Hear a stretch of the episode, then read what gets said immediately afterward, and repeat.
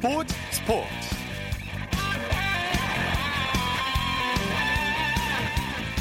여러분 안녕하십니까? 아나운서 이창진입니다. 스포츠를 흔히 각본 없는 드라마라고 하는데요. 전북 현대가 프로축구 역사상 최고의 드라마를 썼습니다. 전북은 오늘 전주 월드컵 경기장에서 열린 K리그1 시즌 마지막 날 경기에서 극적인 우승을 차지했는데요.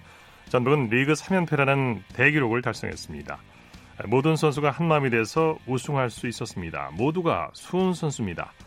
전북현대의 모라이스 감독은 우승의 기쁨을 선수들의 공으로 돌렸는데요. 자, 일요일 스포츠 플러스 먼저 축구 소식으로 시작합니다. 오늘은 스포츠서울의 정다워 기자와 함께합니다. 안녕하십니까? 네, 안녕하세요. 스포츠서울 정다워 기자입니다. 예, 어제 오늘 K리그 1 파이널 최, 라운드 최종전이 열렸죠? 네, 어제 30일에는 파이널 B 경기가 열렸고요. 오늘은 파이널 A 최종전이 열렸습니다. 네.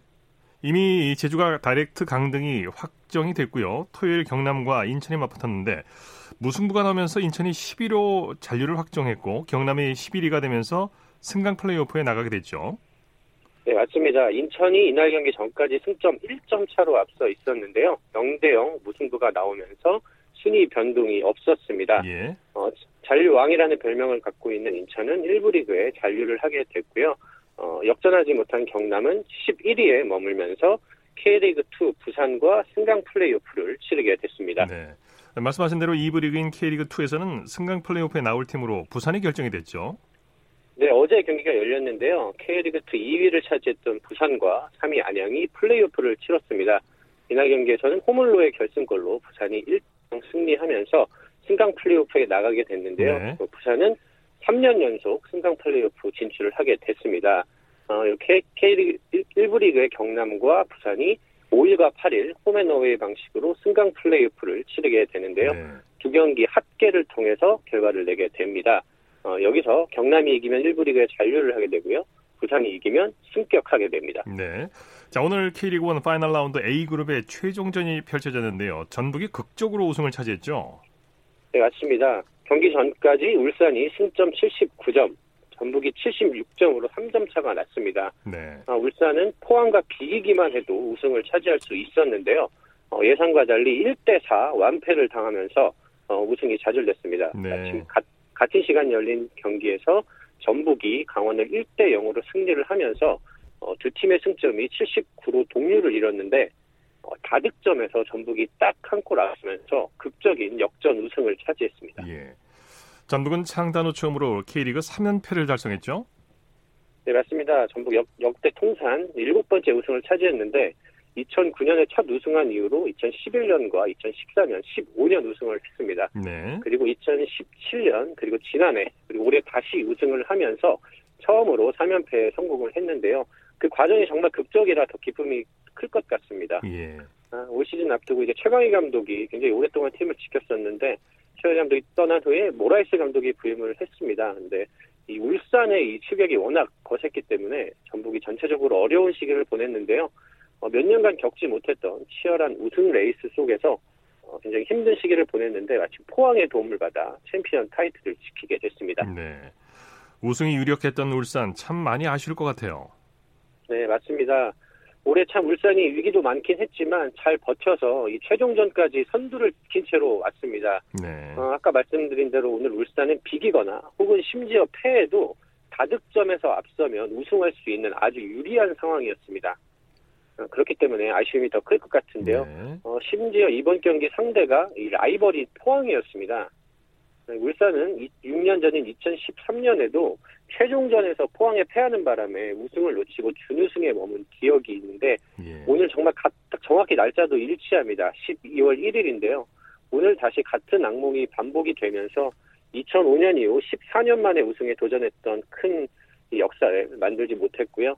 어, 제가 오늘 울산 현장에 다녀왔는데 뭐 감독이나 선수들 모두 굉장히 초상집 분위기였습니다. 어, 우승이 워낙 유력해서 네. 시상식이나 여러 가지 행사들을 다 준비한 상태였는데 이런 것들을 다 하지 못하고 놓쳤기 때문에 아마 상실감이 굉장히 클 것 같습니다. 네, 기대가 컸던 만큼 실망도 컸겠죠. 대구와 서울의 경기도 많은 관심을 끌었는데요. 서울이 3위로 다음 시즌 챔피언스리그에 나가게 됐죠. 네, 두 팀은 승점 1점 차였습니다. 서울이 55점, 대구가 54점이라 대구가 승리를 하면 순위가 뒤집히는 그런 상황이었습니다. 예. 하지만 경기는 0대 0 무승부로 끝나면서 그대로 순위가 유지됐고요. 서울이 3위를 수성하면서 챔피언스리그에 나가게 됐고요. 지난 시즌 서울이 강등 위기를 겪으면서 정말 어려운 시기를 보냈는데 3년 만에 챔피언스리그 무대에 다시 도전하게 됐습니다. 네. 팀 순위는 확정이 됐고 개인상 경쟁은 어떻게 될까요?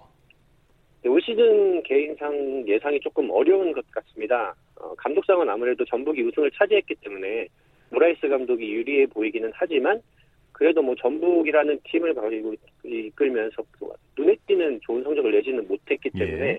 또 마이너스 요소가 될 수 있을 것 같고요. 어, 서울을 챔피언스리그 무대에 복귀시킨 최용수 감독이나 어, 포항의 부활을 견인한 김기동 감독도 후보가 될 것 같습니다. 네. 어, 선수 MVP의 경우 우승팀인 전북에서 나온다면 문선민 선수가 유력해 보이고요. 네. 준우승을 차지한 울산의 김부경 선수도 변수로 작용할 수 있을 것 같습니다. 예. 유럽 축구 소식 살펴보죠. 토트넘의 손흥민 선수가 또 공격 포인트를 추가했어요. 네, 손흥민 선수는 한국 시간 1일 홈에서 열린 보머스와의 프리미어리그 14라운드 경기에서 2도움을 추가하며 토트넘의 3대2 승리를 이끌었습니다. 어, 손흥민 선수는 왼쪽 측면에서 공수에 아주 적극적으로 활발하게 움직이면서 공격을 이끌었는데요. 어, 전반 20분 델레 알리, 후반 24분 무사 시소코 에 골을 도우면서 아주 좋은 활약을 했습니다. 네. 어, 손흥민 선수가 이번 시즌 프리미어리그에서만 총 6개의 도움을 올리고 있는데요. 현재 이 부문 2위에 올라 있습니다. 어, 그리고 토트넘도 이 무리뉴 감독 부임 후 3연승을 거두면서 5위까지 도약을 했는데 이 중심에 손흥민 선수가 있다는 점이 의미가 크다고 볼 수 있겠습니다. 네네. 손흥민 선수가 무리뉴 감독 체제에서 좋은 모습을 이어가고 있는데 무리뉴 감독이 후반 교체 때 안아주는 모습이 아주 인상적이더라고요. 자, 소식 감사합니다. 네, 감사합니다. 축구 소식 스포츠월의 정다워 기자와 살펴봤습니다.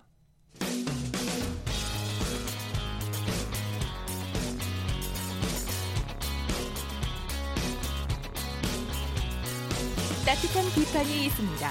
냉철한 분석이 있습니다. 스포츠 스포츠.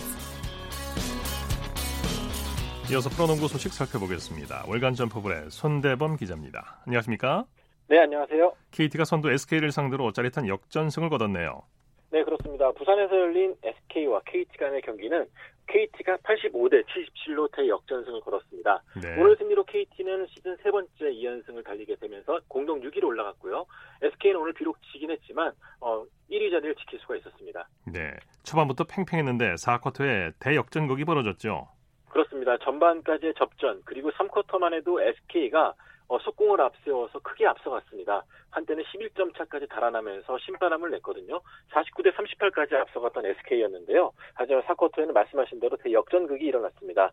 어, KT의 수비가 살아나고 또 외곽슛까지 터지면서 어, 결국에는 KT가 4쿼터 중반 이후에는 흐름을 다시 되찾아오면서 대역전승을 이뤄냈습니다. 네.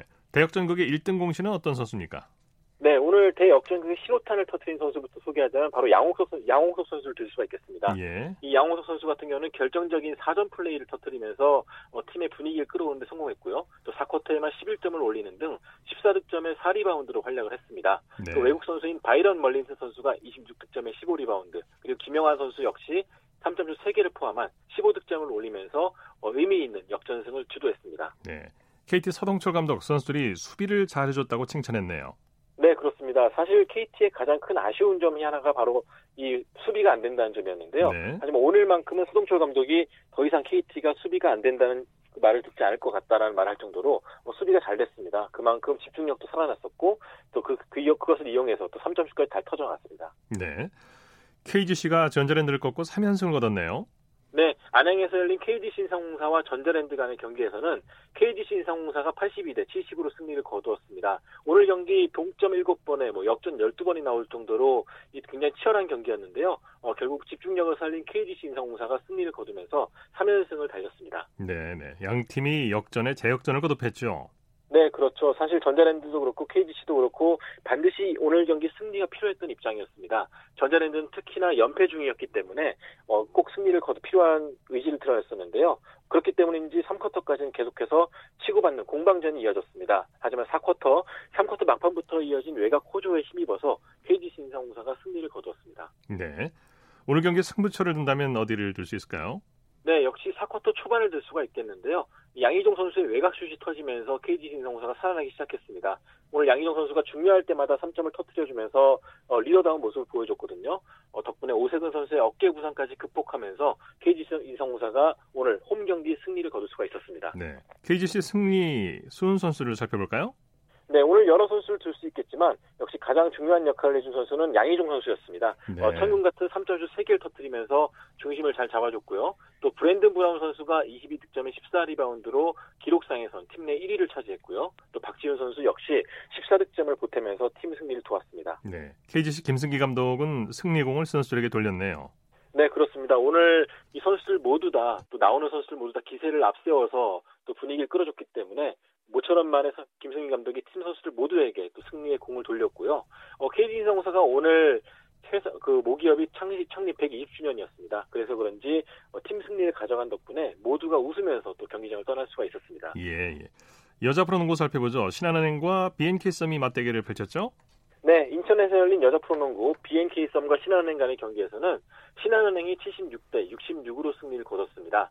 신한은행이 오늘 승리로 마침내 홈에서 첫 승을 신고하게 됐고요. 반대로 BNK 같은 경우는 어, 최근 거둔 1승에 힘입어서 2연승까지 노려봤지만 이 뒷심 부족으로 무너지고 말았습니다. 네, 역시 베테랑 선수들이 맹활약했어요.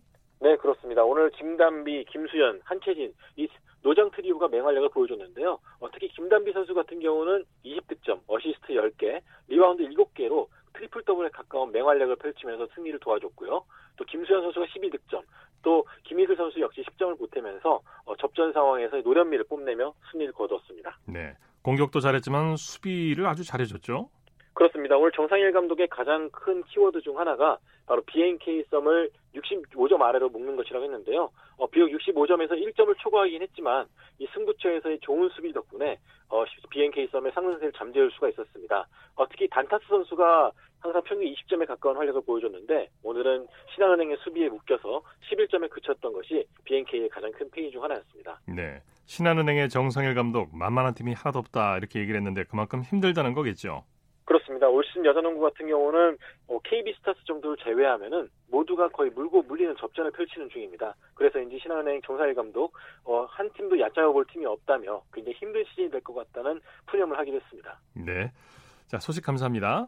네, 고맙습니다. 프로농구 소식 월간 점프볼의 손대범 기자와 정리했고요. 이어서 프로배구 소식 살펴보겠습니다. 스포츠 동아의 강산 기자입니다. 안녕하십니까? 네, 안녕하세요. 대한항공이 현대캐피탈을 꺾고 값진 승리를 거뒀네요. 네, 오늘 천안 유관순 체육관에서 열린 대한항공과 현대캐피탈의 경기에서 대한항공이 접전 끝에 세트스코어 3대 2의 승리를 거두었습니다. 네, 현대캐피탈은 올 시즌 두 번째 홈구장 매진을 이뤘지만 패배로 아쉬움을 남겼습니다. 네, 풀세트 접전이었는데 대한항공이 1, 2세트에서 좋은 흐름을 이어갔죠. 사실 1, 2세트만 보면 대한항공이 손쉽게 승리를 거둘 것이라는 예상이 지배적이었습니다. 뭐 비에나 선수와 정지석, 곽승석의 삼각편대는 물론이고 김규민의 속공까지 적재적소에 터졌고요. 반대로 현대캐피탈은 이승원의 토스워크가 흔들리면서 경기력의 차이가 컸습니다. 네, 자 현대캐피탈이 3세트에서 경기력이 살아났어요.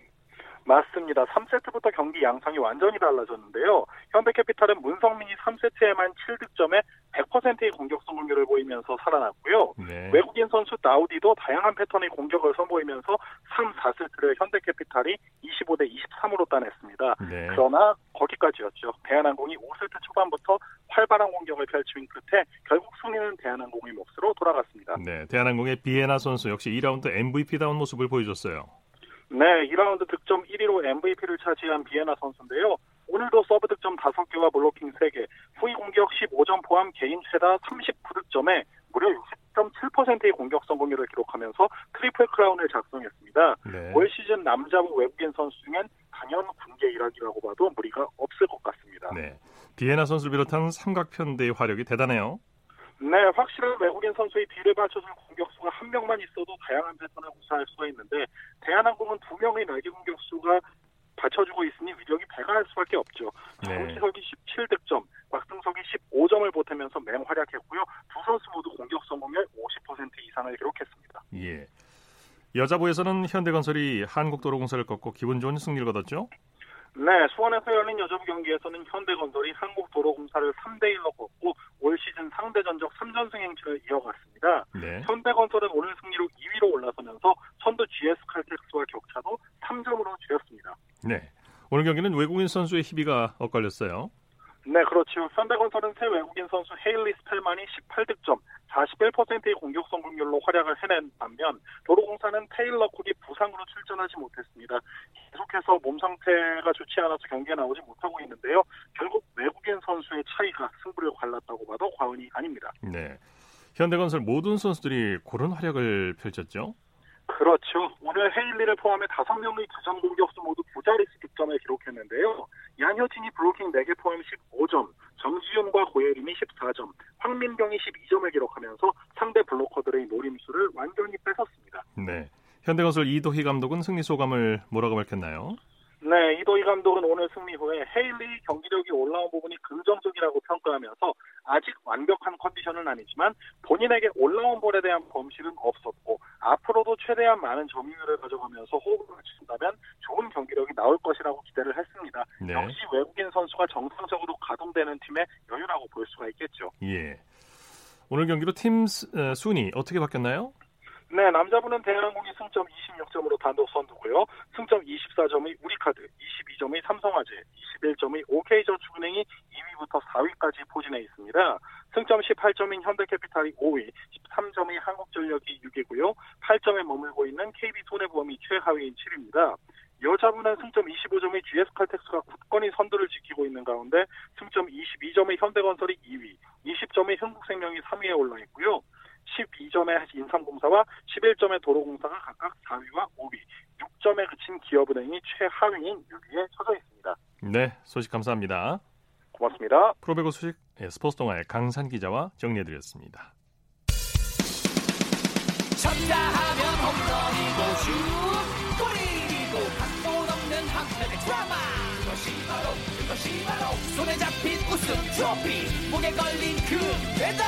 너와 내가 하나 되는 그것이 바로 그것이 바로 그것이 바로 꿈꾸던 스포츠. 꿈꾸던 스포츠. 꿈꾸던 스포츠 이어서 스포츠 뒤에 숨어있는 즐거움과 노력 그리고 열정을 소개하는 스포츠를 만드는 사람들 시간입니다. 이혜리 리포터와 함께합니다. 어서 오십시오. 네, 안녕하세요. 오늘은 어떤 분을 만나셨습니까? 네, 오늘은 이 서울 체육고등학교 학생 선수들을 만나고 왔는데요. 이 서울 체육고등학교에서는 육상, 수영, 체조를 포함해서 동계 종목까지 총 23개의 종목의 학생 선수들이 다니고 있습니다. 아, 많군요 종목이. 네, 이곳에서는 이 교과목 수업과 동시에 훈련도 진행하면서 대회 출전하는 그런 선수들의 경기 능력까지 키우고 있는데요. 예. 제가 찾아간 날은 서울체육고등학교 학생들이 기초체력 부문 9개 종목을 대상으로 체력왕 선발대회를 진행을 했습니다. 체력왕 선발대회. 네. 이각 종목별 1위, 2위, 3위 이 순위를 종합해서 남녀 각각 체력왕 MVP 선수를 뽑고 본관에 그 MVP 선수 이름을 올려놓는 그런 방식으로 진행을 네, 했는데요. 어떤 기준으로 뽑을지 궁금하네요. 네, 먼저 그 현장으로 함께 가보시고요. 이어서 행사를 담당한 이 서울체육고등학교 육상부 투척부의 신동혁 감독에게 들어보겠습니다. 자, 단거리 한서정 선수가 5초 02로 1위를 기록했습니다. 대글락 준비해 주세요. 어? 당겨주세요. 238! 잇몸 일으키기 굉장히 힘든 과정이죠. 그럼 저희가 학생 선수다 보니까 그리고 학생 선수만의 축제를 만들면 어떨까 하는 부분에서 뭐 그걸 준비하면서 기초 체력도 향상시키고 그런 부분들을 다 교류하면서 요즘에 좀 많죠 원팀 최고의 하나가 되는 뭐 소통하고 화합하는 무대 특색 있는 축제가 되지 않을까 생각이 좀 됩니다. 네, 현장 소리로도 들어봤는데 30m 단거리가 여학생이 5초대. 네. 윗몸 일으키가 1분에 81개 정말 대단합니다. 그러니까요. 이게 아무래도 학생 선수로도 활동하고 있기 때문에 이번 체력 왕 선발 대회 뭐 경쟁이 치열했을 것 같은데요. 네, 예선도 치열했고요.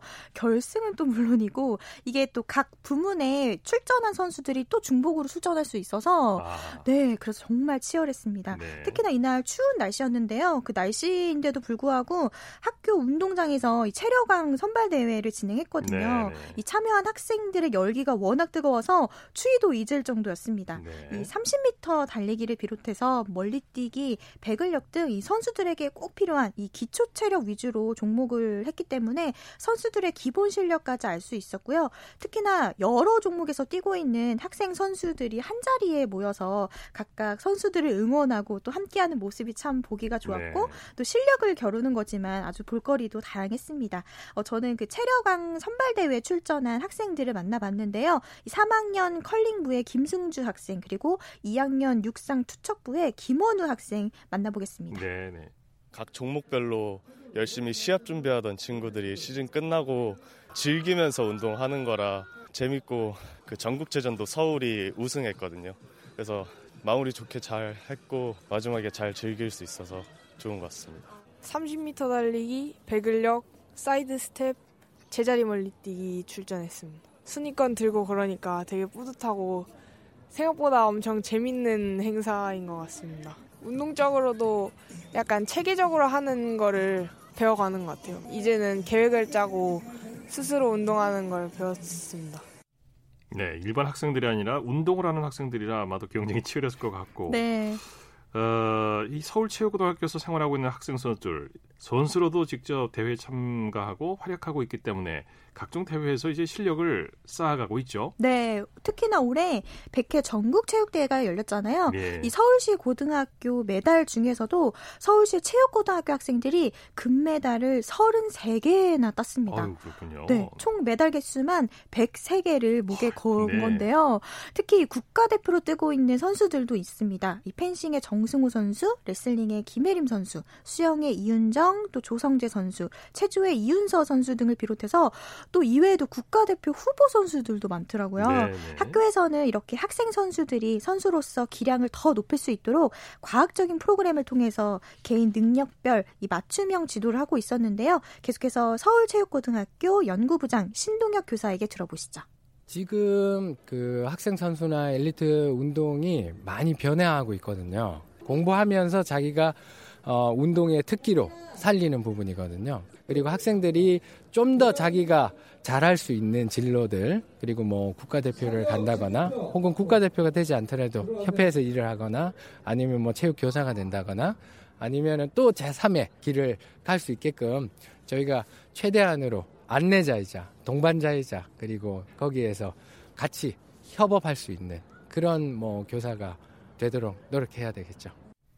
요새는 학생 선수들이 한국 신기록을 수립하는 경우도 많죠. 네, 이 서울체육고등학교에 다니고 있는 학생 선수들 중에서도 이 한국 신기록을 세운 선수들이 있습니다. 예. 이 수영의 조성재 선수와 안선우 선수인데 저는 그 중에서 이 핀 수영 종목에서 뛰고 있는 안선우 선수 만나봤습니다. 예. 이 안선우 선수 2학년인데요. 이 핀 수영 종목에서 3분 58초로 이 한국 신기록을 수립을 했습니다. 예, 예. 제가 그 신기록 소감도 함께 들어봤는데요. 이어서 재학생들의 앞으로 계획과 또 꿈에 대해서 들어봤습니다.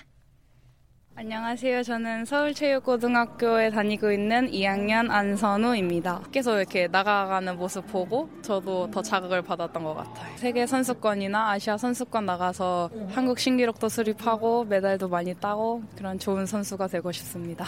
상식 더 기르면서 운동하면서 쌓은 배경 지식들이 있기 때문에 그 배경 지식으로 체육 더 많이 사랑하면서 열심히 체육교사 준비해야죠. 저는 이제 체육계 발전에 같이 함께하고 싶고 그러기 위해서는 제가 공부도 운동도 더 열심히 해서 모든 분야에서 최고가 될 수 있는 선수가 되어야 할 것 같습니다.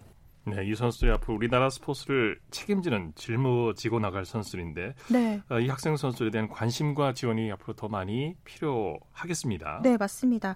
어, 제가 이 미래의 한국 체육을 이끌어갈 고등학교 학생 선수들을 만나봤잖아요. 네. 이 학생들과 직접 만나서 얘기를 나눠보니까 어, 정말 우리 학 우리나라 이 체육계에 이 선수들이 앞으로 어떤 활동을 하게 될지 기대가 되더라고요. 네, 그리고 네. 워낙 또 자신의 진로와 또 꿈이 확고해서 그 꿈을 잃지 않도록 계속해서 자신의 역할에 또 최선을 다해서 도전을 하고 있는데요. 네. 이 미래의 한국의 이 체육계를 이끌어갈 수 있도록 저도 이 선수들 또 꿈을 향해 다가갈 수 있도록 함께 응원하도록 응원합니다. 하겠습니다. 파이팅 하십시오. 네. 자, 스포츠를 만드는 사람들 이혜리 리포터와 함께했습니다. 수고했습니다. 네, 고맙습니다. 이어서 한 주간 이슈가 됐던 스포츠계 소식을 집중 분석해보는 최동호의 스포츠 칼럼 시간입니다.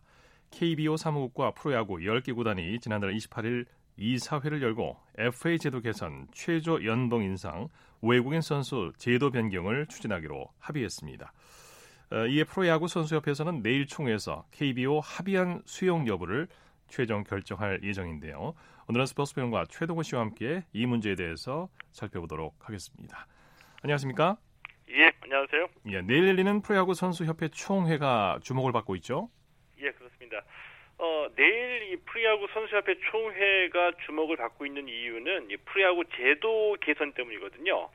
어, 잘 아시다시피 지난 목요일에 KBO가 이 제도 개선안을 발표했습니다. 네. 어, 예를 들면 뭐 내년부터 외국인 선수 3명 보유에 어, 3명 출전으로 하겠다 이렇게 이제 발표를 했죠. 네.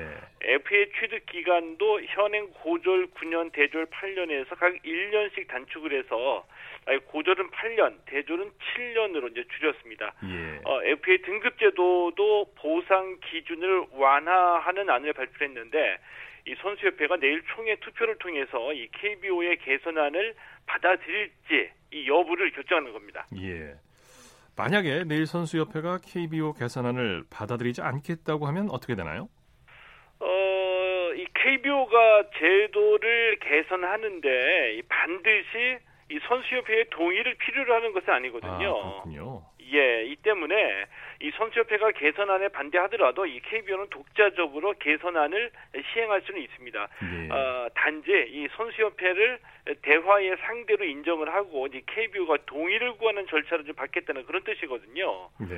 어, 근데 이게 조금 배경은 있는데, 이 KBO 조직 내에 그 10개 구단 단장으로 구성된 실행위원회가 있습니다. 근데 이 KBO 이사회가 개선안을 발표하기 전에 이 실행위원회가 이미 선수협회에다가 개선안을 제안을 했었거든요. 근데 선수협회가 실행위원회 안을 거부한 겁니다.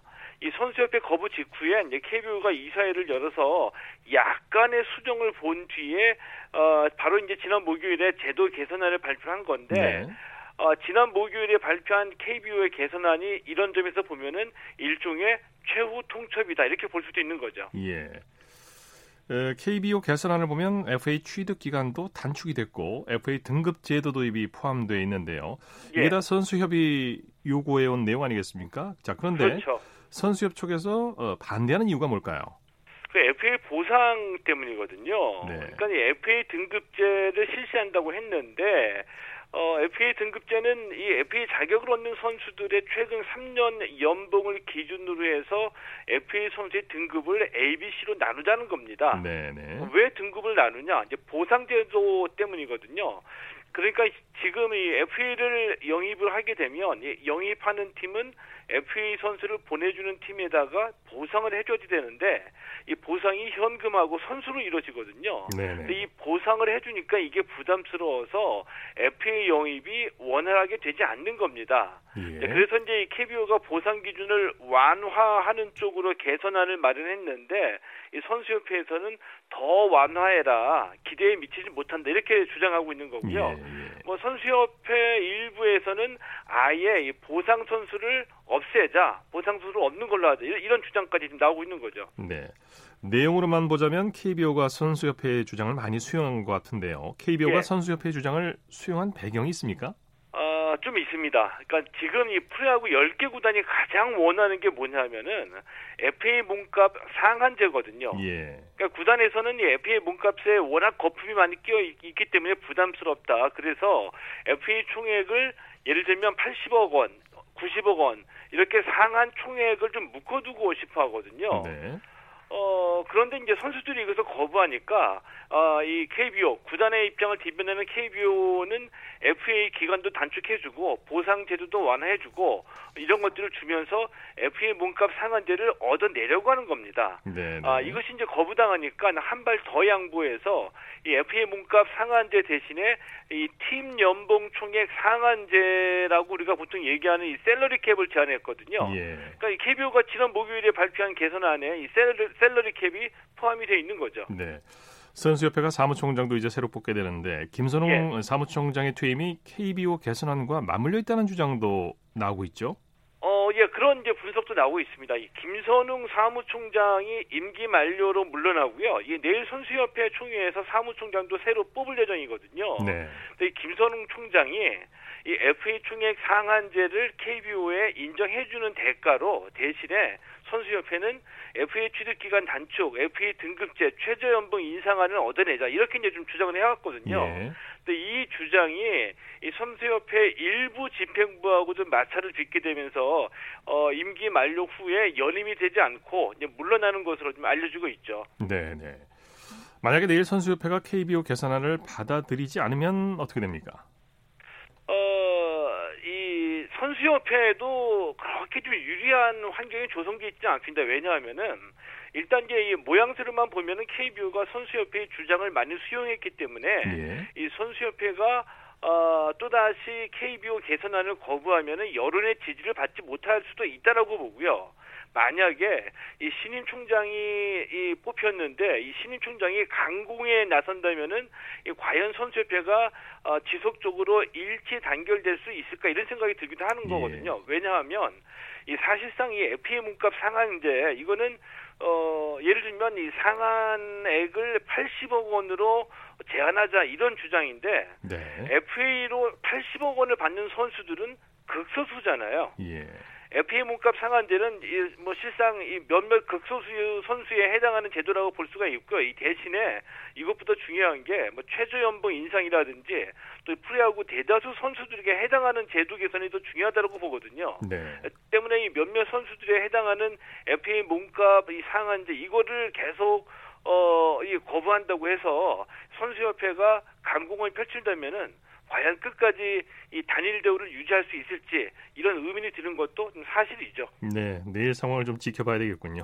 예, 말씀 감사합니다. 예, 고맙습니다. 최동호의 스포츠 칼럼 스포츠 평론가 최동호 씨였고요. 이어서 우리나라 스포츠 각 종목의 발전 과정을 살펴보는 스포츠 기록실 시간입니다. 라디오 한국 스포츠 100년사 중에서 한국 스포츠의 여명기를 살펴보고 있는데요. 스포츠 평론가 신명철 씨와 함께합니다. 안녕하십니까?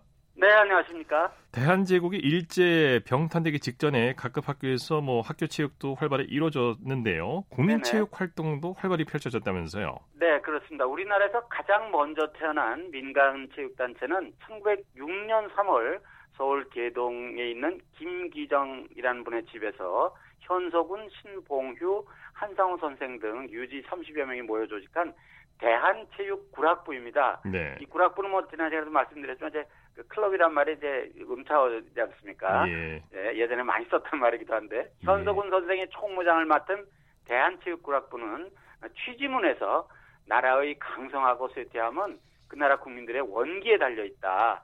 우리들은 체육 활동을 통해 청년의 기계를 키워내고 즐거운 인생을 누리도록 할 것이며 국민의 시든 원기를 만에 진작토록 하겠다는 뜻을 밝혔습니다. 네. 대한체육구락부는 국가의식과 애국심을 고취하기 위해 만든 운동가, 그러니까, 그러니까 운동을 하자는 노래 또 만들었다고 해요. 네. 기사를 잠시 좀 살펴볼까요? 네, 가사 잠시 살펴보면요. 요즘 문법에 조금 좀 다듬었고요. 내용 가운데는 아마 요즘 세상 세태와는 좀 맞지 않은 내용이 있다는 점 좀 미리 말씀드리고요. 예, 그 가, 기사 가사는 다음과 같은데요. 산악 같은 변치 않는 마음은 제국 독립의 기초로다. 그러니까 이건 대한제국을 의미하지 않나 싶은데요. 네네. 예, 다른 행실과 마음으로 임금에 충성하고 나라를 사랑하자 네. 우리 황제의 성운으로 백성들이 흥하고 함께 즐겨 사는 오늘 이로다. 태극기 높이 드니 동서양의 빛내도다. 뭐 여러 가지 좋은 내용들이 많이 들어있는 것 같습니다. 네. 임금에 충성하자 뭐 이런 내용 좀 맞지. 않는 내용이죠. 네, 네, 그렇습니다. 이 단체는 어떤 활동 활동을 펼쳤습니까? 네, 대한체육구락부는 동서문 밖에 있는 삼선평 아마 이거 요즘에 삼선교 근처 어디가 아닌가 싶긴 한데요. 네. 예, 삼선평에서 회원들끼리 운동회도 열고 서울 YMCA 등과 각종 운동 경기를 자주 가져서 당시 싹트기 시작한 사회체육 발전에 크게 이바지했고요. 예. 그런데 아쉽게도 이 대한체육구락부가 언제까지 존속했는지는 기록에 남아있지가 않습니다. 예, 네. 우리나라 체육 발전에 크게 이바지한 서울 YMCA 운동부가 태어난 것도 이 무렵이라면서요. 네, 그렇습니다. 서울 YMCA 운동부는 1906년 4월 출범을 했는데요. 같은 해 6월 어, 신흥사라는 곳에서 서울 YMCA 운동회를 갖고 1등상으로 은장 상패를 수여했다는 그런 기록이 남아 있네요. 네. 이 은장 상패가 우리나라 운동회에서 주어진 메달의 시초로 이렇게 전해지고 있습니다. 네. 서울 YMCA는 뭐 이 시간 통해서 소개 말씀드린 내용입니다만은 야구, 농구, 배구 등 근대 스포츠를 도입해 보급했을 뿐만 아니라 1908년 12월 회관을 준공하고 1916년 5월에는 우리나라 최초의 체육관을 건립한 뒤 시설과 지도자와 함께 이걸 잘 갖춘 이 땅에서 아주 으뜸가는 체육단체로 활발한 움직임을 보이고 있는데요. 네. 여기 저 YMCA 뭐 체육관 뭐 YMCA 이런 계속 얘기가 나오는데 요즘 그 종로 이가 쪽에 가면 YMCA 회관이 있지 않습니까? 그렇죠. 네. 예, 예전에 그 자리에 이런 예전 시설들이 있었다고 해요. 네, 네. 네. 대한국민체육회라는 단체도 있었다고요. 네. 우리나라 병식 체조의 개척자, 그러니까 이 병식 체조 이제 군대식 체조라고 제가 말씀드린 적이 있는 것 같은데요.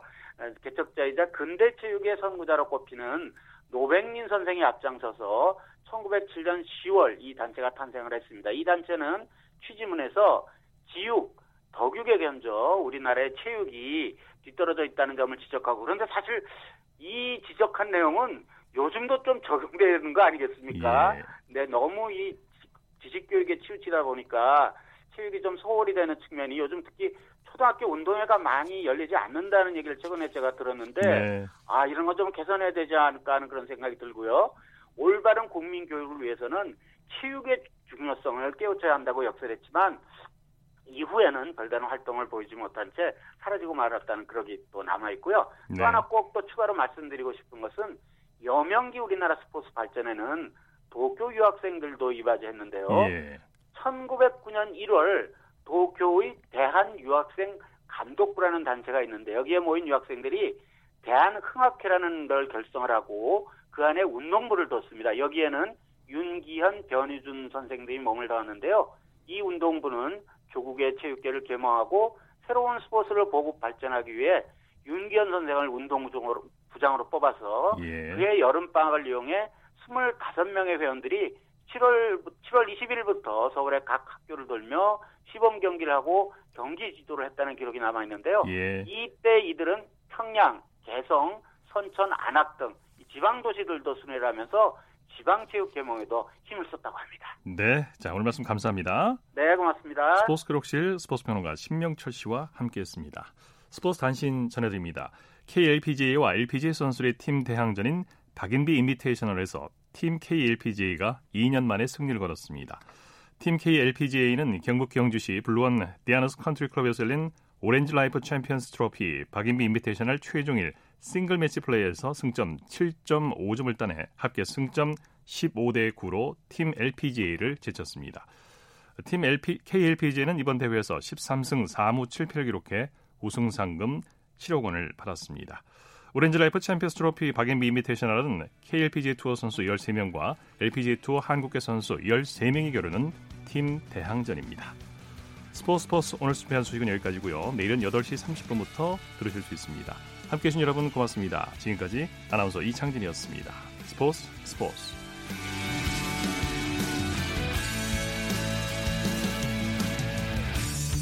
the sun goes down in front of me, reminds me where I wanna be. With you and you alone.